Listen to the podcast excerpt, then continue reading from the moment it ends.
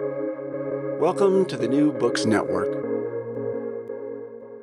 Welcome to the New Books Network. I am Stephen Pimpare, a host of the Public Policy Channel, and today we are pleased to welcome Anthony Warner, who is the author of Ending Hunger The Quest to Feed the World Without Destroying It from One World Books in London. Anthony, welcome. Thank you for joining us today. Hello, yeah, thank you for having me on. So, uh, before we dive in and talk about the book, I wonder if you might tell our listeners a little bit about who you are and maybe a bit about your background and how you came to this project.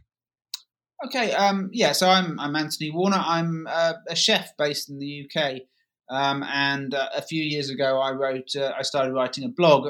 Essentially, it started off about sort of pseudoscience in the world of food. Um, and it was originally just intended to share with few friends and, and colleagues, but it, it, became quite popular in the UK fairly quickly, and has somehow um, mutated into a trilogy of books, which which this is the final book, covering um, the sustainability of our food systems and the environmental impact of food, and how that plays against the, the quest to end hunger around the world. Terrific. So let's let's see if we can't figure out a way to give listeners a, a, a, sense of the book. One of the things that I appreciate very much about it is is the sheer sort of ambition and scope of it, because you're writing about hunger, but you're also writing about global food systems, the history of those systems, and sort of how they are functioning in their current instantiation. You're talking about the role of population growth historically, the present, and potentially into the future, and then all of that in the context of climate change. Um, so let's why don't we start here? You you write that in our quest to fight hunger we have utterly ruined the planet. Have we? Is it is it that bad in yeah. your estimation? I mean in some ways it is. I mean you have to look at um, food production and when when you look at the impact of food production on our planet it is by quite a distance the, the most environmentally destructive of all human activities. I know that people will talk about climate change, we'll talk about fossil fuels, which obviously are incredibly damaging as well. But um, food has an impact not only on climate change; it's responsible for you know around about twenty five percent of our global climate change emissions, but also impacts hugely on land use, hugely on habitat destruction, hugely on you know um, species extinction hugely on our water systems and also you know, impacts upon our soil and impacts upon desertification of the land and, and, and all it has all these sort of wide ranging impacts particularly to the natural world. You know producing food in, in an agricultural system is an assault on the natural world and, and causes huge damage to it.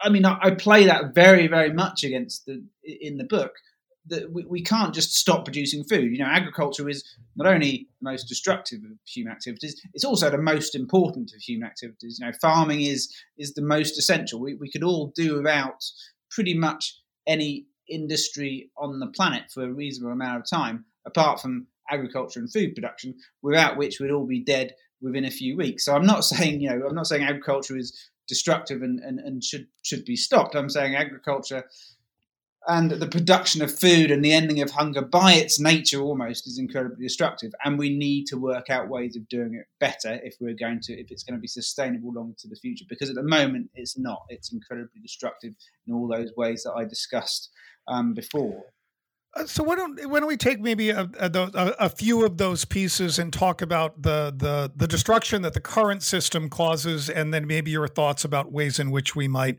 do something about that.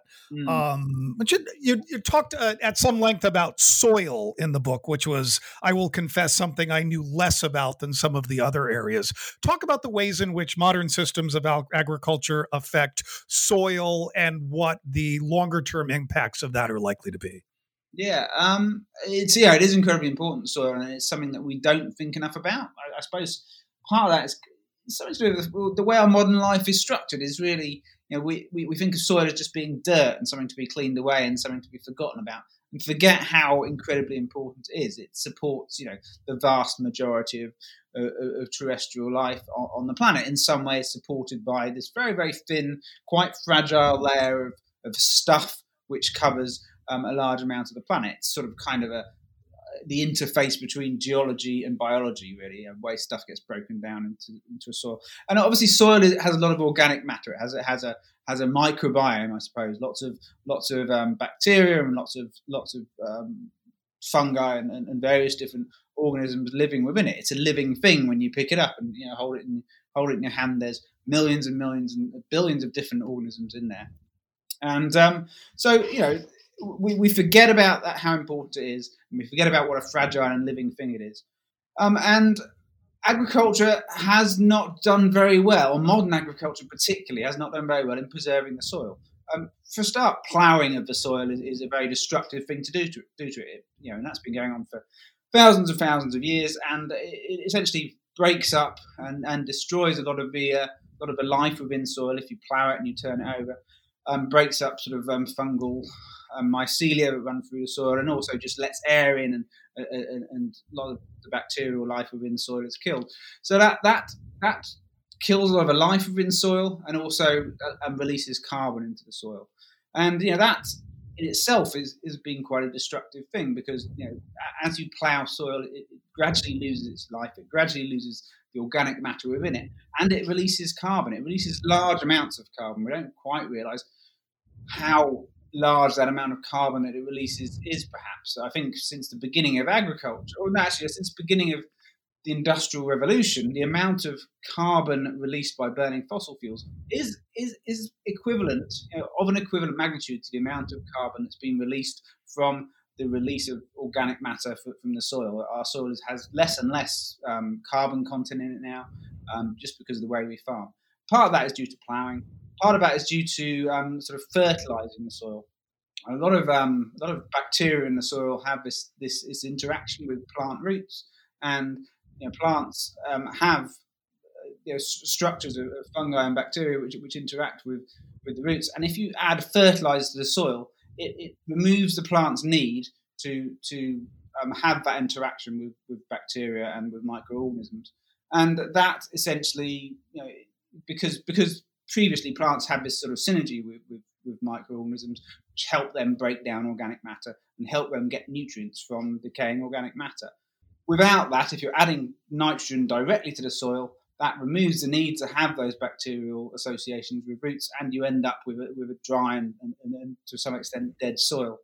And so, even though the development of artificial fertilizers was absolutely essential for producing enough food to feed the planet and to, for, for fighting hunger, um, it, it, also had a, had a negative effect on the on the life within the soil. And I think we're only just in the last sort of sort of 30, 40 years, starting to understand the implications of that and starting to understand that actually creating a sustainable agriculture requires really thinking about the soil in, in an intelligent way and finding new ways to to build back those connections between, between microorganisms and plant roots and get more carbon into the soil. And what I will say is. Oh, well, so, sorry. No, go ahead. I, I, think one of the most important things to, to know about that is this. Even though um, you know, we, we, think about the, the negative climate impacts of, of, um, of agriculture.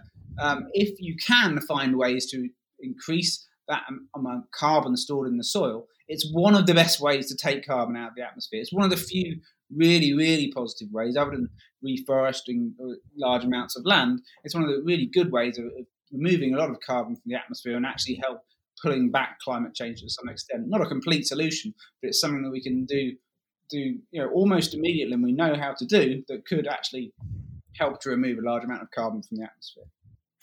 So if, if you, as I'm, I'm sure you do, if you read and look at sort of more more popular discussion of of modern ag- agriculture, there's a lot of attention that is paid to the production of meat. There's a lot of focus often on uh, uh, cows, right? The sheer amount of land that needs to be cleared for their grazing, and then the methane that they themselves produce.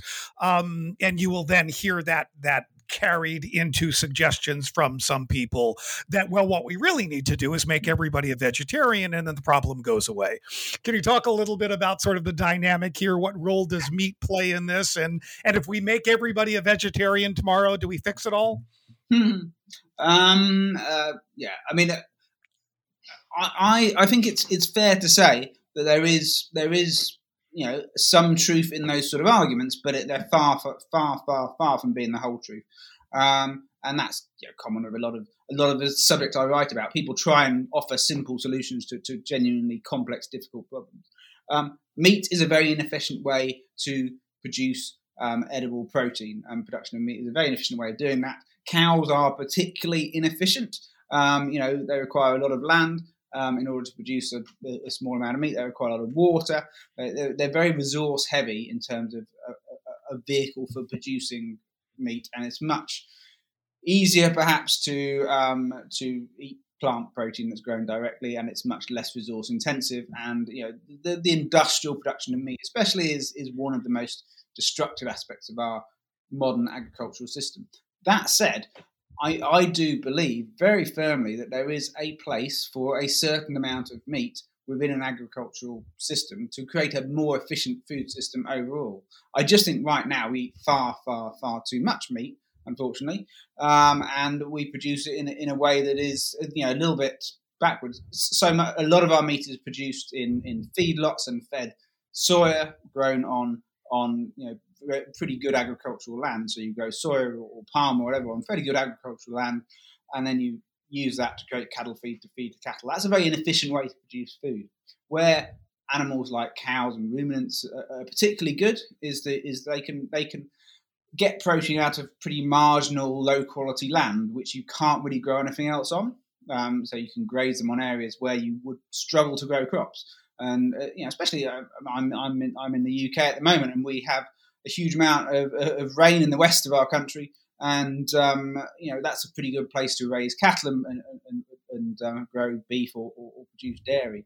Um, because you're not worried about the large amounts of water that you're having to use. But in other parts of the world, it's not great great to grow cattle, and you'd be better off doing either doing other things or returning that land to, to, to a natural landscape because cattle can be extremely destructive. It, certainly in, in, dry lands, especially, they're, they're, they're, quite damaging for the soil in, in similar ways to that, ploughing can be. But in the right context, the right sort of beef production can actually be quite good and, and, and can have you know can have a lot of biodiversity around it. You can have a lot of you can share a lot of land that you're grazing cattle on with nature, and and like I said, it, for, for, some areas of land and for some people actually, it's you know, for some some people in the poorest parts of the world, raising a few cattle is the only way you can make a living out of that particular piece of land. So it's all very well telling those people, you know, you should go vegan or you should go vegetarian, but if you do tell them that, the likelihood is those people are going to starve. So I think saying the whole world to go vegan or vegetarian is, far too simplistic. But we way, way too much meat, like by an order of magnitude too much currently, and that's increasing globally at a rate of about 3% every year as a lot of the world tries to catch up with the meat consumption of the UK and, and, the US and places like Brazil. So, you know, we're heading very much in the wrong direction. We need to be heading back the other way. But I do, I mean, I love eating meat. I, you know, I'm a chef, so it's something I, I, I think we should eat far more of and celebrate far more and enjoy it far more. But, you know, we really need to, to cut back quite dramatically. How how how do you how do you hit that sweet spot in in your own cooking? Right, knowing that people often, you know, certainly, you know, large chunks of Westerners, they expect a giant portion of meat to be the center point of the meal. Mm-hmm. How do you how do you deal with that in your own work? Um, I, I think it's very difficult. I mean, yeah, yeah. People expect to have meat at the centre of the meal and have a large portion of meat at the centre of the meal. Sometimes that's okay. You know, I wouldn't say you should never do that. Um, but I think that should be a rare occasion that you do. Um, and generally speaking, what what I try to do is, is, I always I'm always worried about telling people not to do stuff. To tell people, yeah, you shouldn't eat this. This is bad. You shouldn't shouldn't do that. Within reason, I think we should be free to eat whatever we want. But what I what I like to do in my work, and what a lot of my work actually centres around these days, is encouraging people to eat more plant based food and enjoy more plant based food and enjoy plant proteins, enjoy lentils and beans and pulses and all those, you know, and all different vegetables and all the flavors and textures that they can provide. And sometimes to cook dishes which are based on those things, maybe have a small amount of meat in, you know, just to, to, give it flavor and to, to, to make it into a, a, more complete meal. So I think that's the key. Always do really in terms of behavior change. It, it's making people desire those sort of foods and making them those sort of foods make sense in people's lives so they're as convenient and as appropriate um, consumption for everyday real life. You know, rather than giving people un, unrealistic um, ideals of having to cook absolutely every single meal from scratch and, and, and learn learn thousands of new recipes.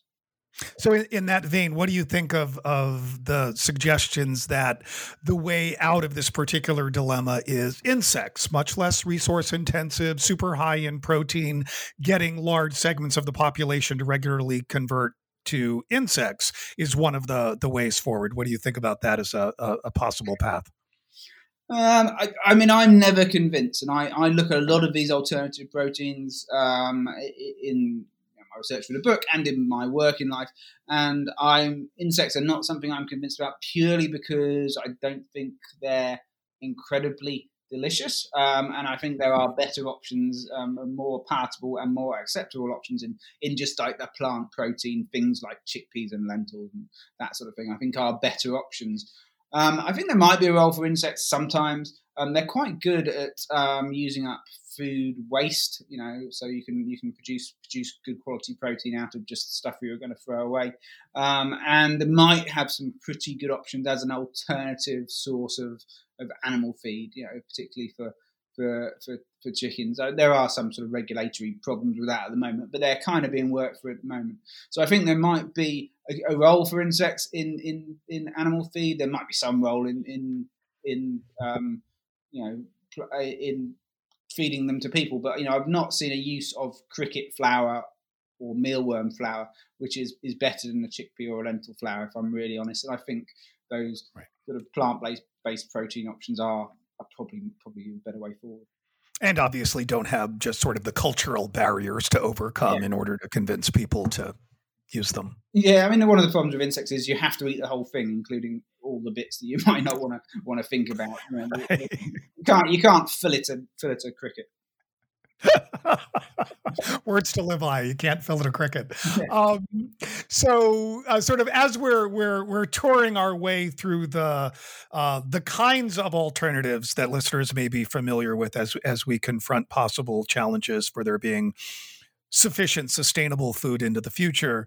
Uh, you will likewise all, uh, often hear people talk about increasing, excuse me, the um, uh, people's dependence on local sources of food.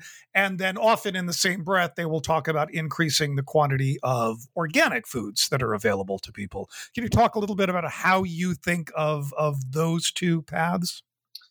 Okay. I mean, I, I am not um, I'm not anti local eating local food. I think you should understand the food that grows around you. You should should celebrate the, the things that are produced well in in your local area. You know, I, I live in a part of the, the UK which is famous for its agriculture and famous for its food. It's Lincolnshire, which is where we grow most of our or, a large proportion of our, our arable, arable farming takes place.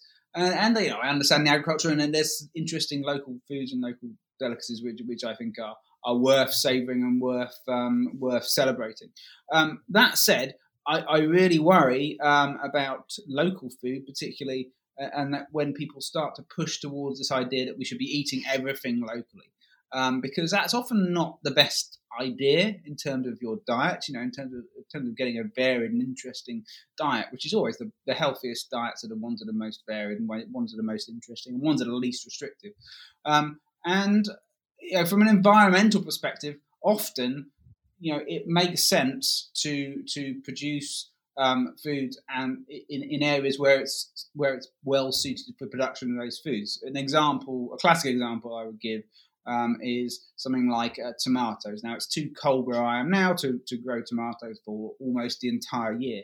So if I want to eat a tomato, that I have the options of buying something locally, which is grown in a in a in a hothouse, which is heated by electricity, or buying something from somewhere in southern Europe, which is grown under under glass probably, but without without artificial heat, and is driven across across Europe. Now, you might think that driving it across Europe would have this sort of high climate impact, but actually, when you work it out, it, you know the, the, the sensible option environmentally is to buy the one that's, that's, that's come from Europe that hasn't been heated in a in a, in artificially heated in a, in a in a hot house. So you know and actually, if you look at environmental impact of food, even in places like the US and the UK, where it's at its highest, the um, food transportation costs are probably about 10% of the environmental impact, um, climate change impact of, of, that product. So, so you know, choosing locally is kind of nice, but if you if you're, it's not necessarily always the best option environmentally. It's you know, people use it as a simple guide to, to reducing their environmental impact. It's often misleading, um, and also, you know, I, I, you know, our food system develops to be a, a global one for good reason because that made it more efficient and, and we had better diets as a result from from trading with around the world and, and from shipping things around. Places like the UK, for instance, um, we we can only produce about 60% of the calories we consume. We have to import about 40% of the calories. And that's been the case for like 200 years. You know, we, we haven't been self-sufficient in food in this country for a long, long time. That's not necessarily a problem, but, you know, we, we should be careful to get into this, um, this uh, idea of we have to eat everything locally. And it's actually quite a sort of, it can become quite an isolationist, quite a sort of jingoistic um, argument. It's popular with a lot of um, you know, if you look at the history of far right politics, you know, local food movements are often at the centre of them um, in the 1930s, especially um, throughout Europe. So I think we have to be worried about where that crosses over to sort of an insular nationalism as well. You know, it's often the acceptable face of, of something which is quite extreme on the right. Um, so I, am not, you know, I think we should we should eat sensibly and and and look at the di- you know, different foods from a sort of more objective rather than trying to use labels like local. As for organic, organic is a system of agriculture which which has been around for you know, well, I mean probably um, not not far off hundred years, probably more like eighty years or so. We've had various systems of, of organic production.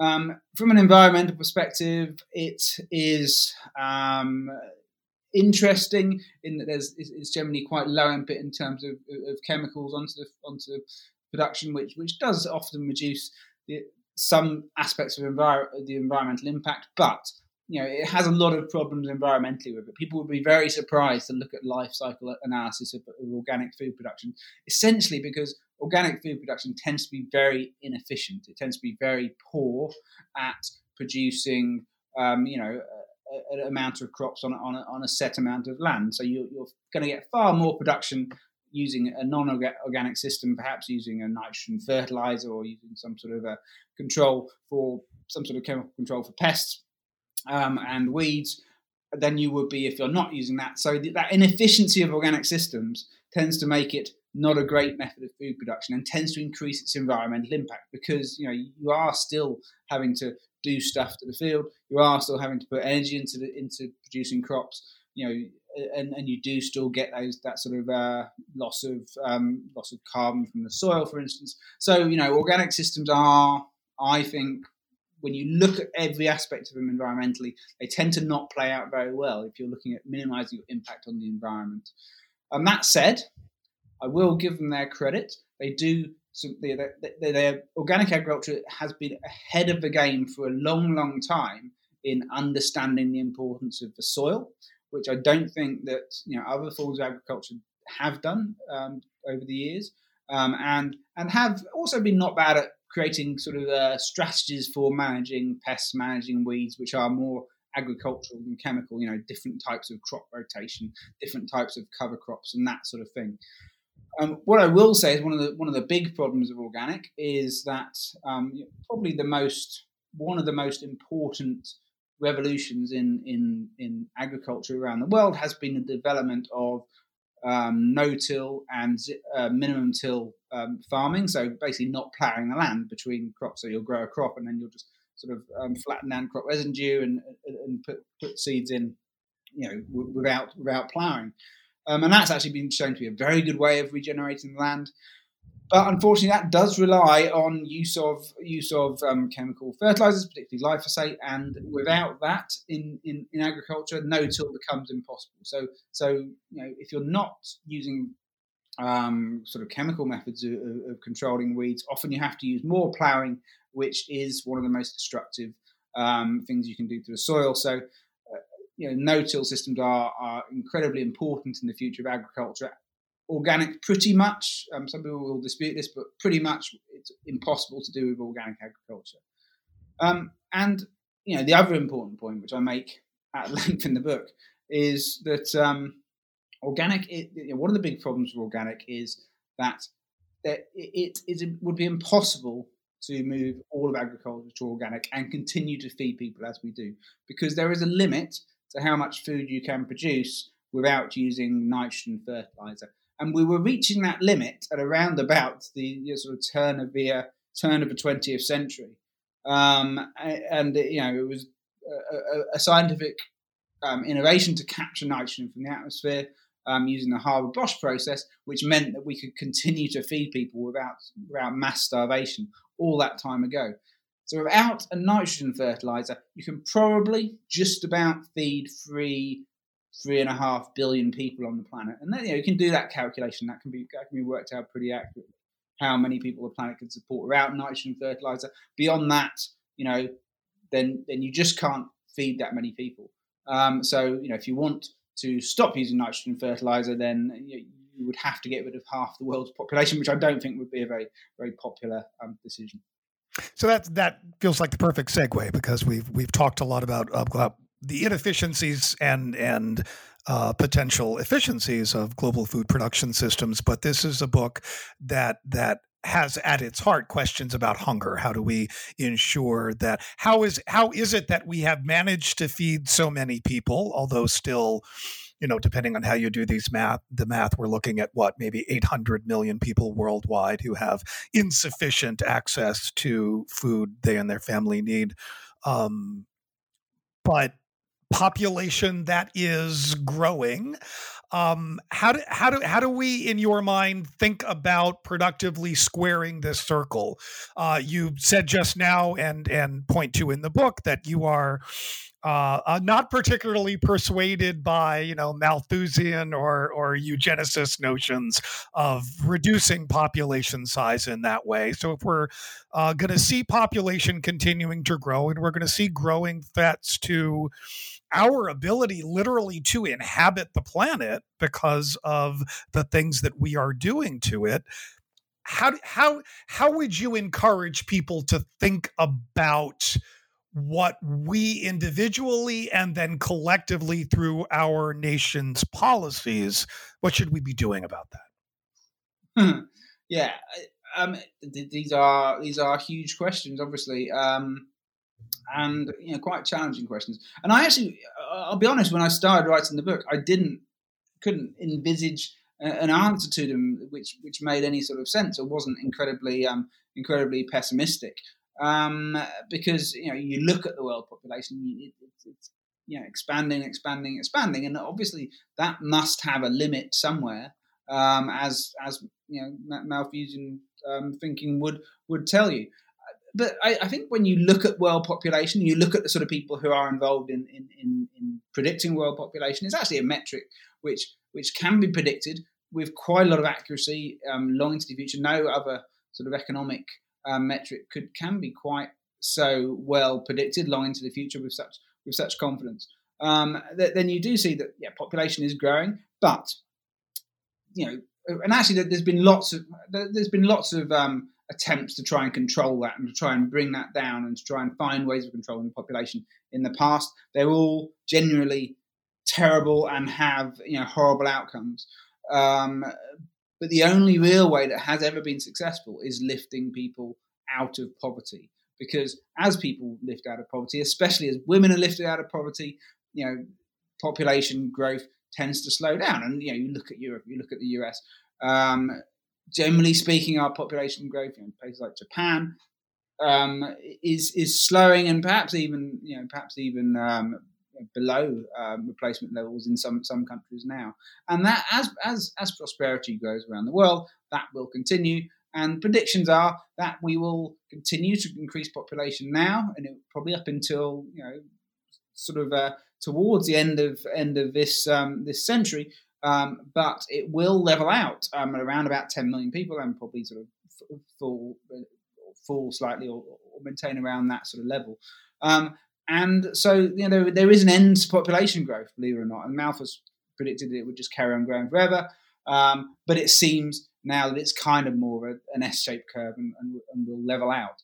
And it, so, if we can continue to feed people and continue to keep people out of out of poverty, then then we have a, a real chance of, of, of staying you know staying above keeping our heads above water uh, and producing food. If we can produce food in a more sustainable way, we don't at the moment. We don't produce food sustainably sustainably at all.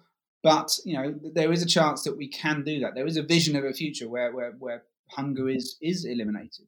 Um, and and even now, um, you know, hunger is is in, the world that exists in the world. Like you said, 800 million people, which is a shocking number of people who who genuinely don't have enough food to eat every single day.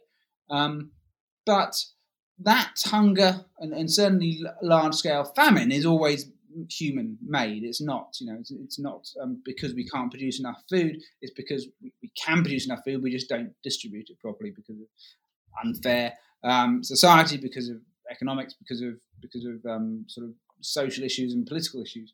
Um, so, yeah, hunger is a social political um, thing right now, um, and it will continue to be. and if we can get past that, then, then then perhaps there's some hope. But you know, I think the really important point is that that you know the population growth is not unlimited, um, and there is a point where we will, we it will level out. And there is a chance that we can, you know, the planet is big enough and has enough energy falling on it from the sun to to make sustainable living possible. And there's kind of a vision of how we can do that. The problem is, the big problem is we're just not doing it. We're not making the the changes needed that need to be made in order for the human population to be a sustainable one that doesn't end in a climate disaster or, or an ecological disaster. And, and this is this is a slightly unfair question, but I will ask it anyway because uh, it's a little bit outside the corners of the book. But I mean, how? I mean that that's this is always the dilemma, right? It's like it's not that we don't know what to do to make food production more sustainable. It is creating the political will to actually do it. Do you have any insight as as to to how you think? Maybe just thinking about UK policy, how that might be at least advanced a bit or do you see signs of that happening? Do you see signs of hope? I, I, see signs. I see a lot of signs of, of, really good stuff going on around the world. I mean, it just seems very uh, not not very joined up. Really, I think I, I would say. Um, so um, you know, there's there's bits of policy. I mean, actually, the UK has some interesting um, um, ag- agricultural policies coming through. We're looking at you know, there's this huge lever, this huge and important lever um, which you can use in order to make a better agriculture, which is which is global agricultural subsidies, which are to the tune of like half a trillion dollars a year, um, and using them better. You know, right now, they're used to increase increase production. They're used to subsidise meat production. They're used to subsidise production of, of commodity crops. In the UK, we are looking to shift that towards um, you know subsidising uh, things that agriculture does that, that, are a public good. You know, essentially making um, our water systems better, creating habitats for, for, to increase biodiversity, capturing carbon from the soil. And we are looking at the moment in the UK to reshape agricultural subsidy and reshape agricultural policy to kind of make a better agriculture. And you know that does look positive, um, but it, it, it is you know unfortunately the consumption patterns do tend to tend to shape a lot of these things. I mean, probably the most important thing to to remember is that within the world there are you know there's probably a billion people who, who have quite a nice quite a nice sort of uh, quite a nice life and quite a nice lifestyle.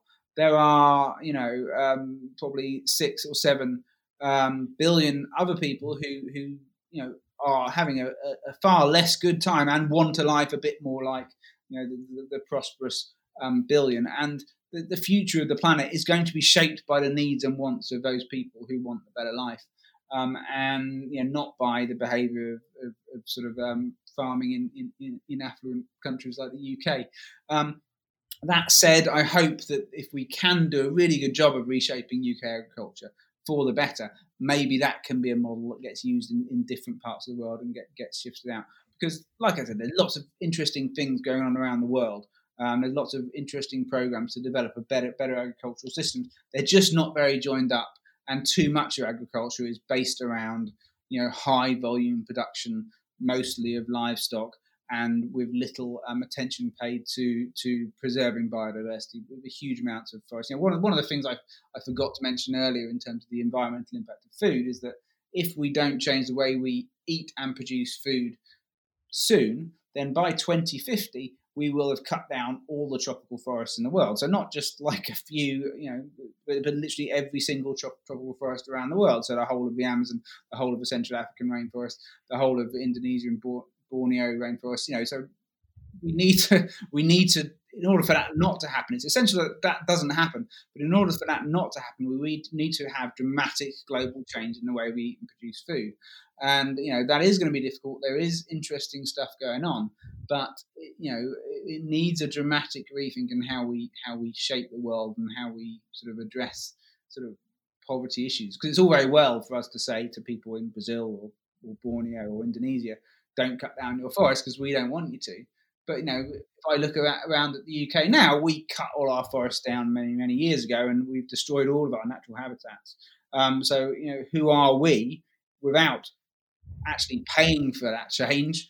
Who are we to say you shouldn't you shouldn't be doing this? You shouldn't be doing because for many people that's the only way they have of making a living and, and bring themselves out of poverty, which you know everybody want, around the world wants to do. So unless we can create more equality unless we can say if we want to protect this bit of rainforest, we're, we're willing to pay for that as, a, as an essential and valuable global resource, then you know it's going to be very problematic to create real change. You are listening to the New Books Network. Uh, I'm Stephen Pimpare, host of the Public Policy Channel, and we have been speaking with Anthony Warner about his new book, Ending Hunger The Quest to Feed the World Without Destroying It. Uh, Thank you very much for joining us today, Anthony. Much appreciated. Thank you. Thank you. I really enjoyed it. Thank you.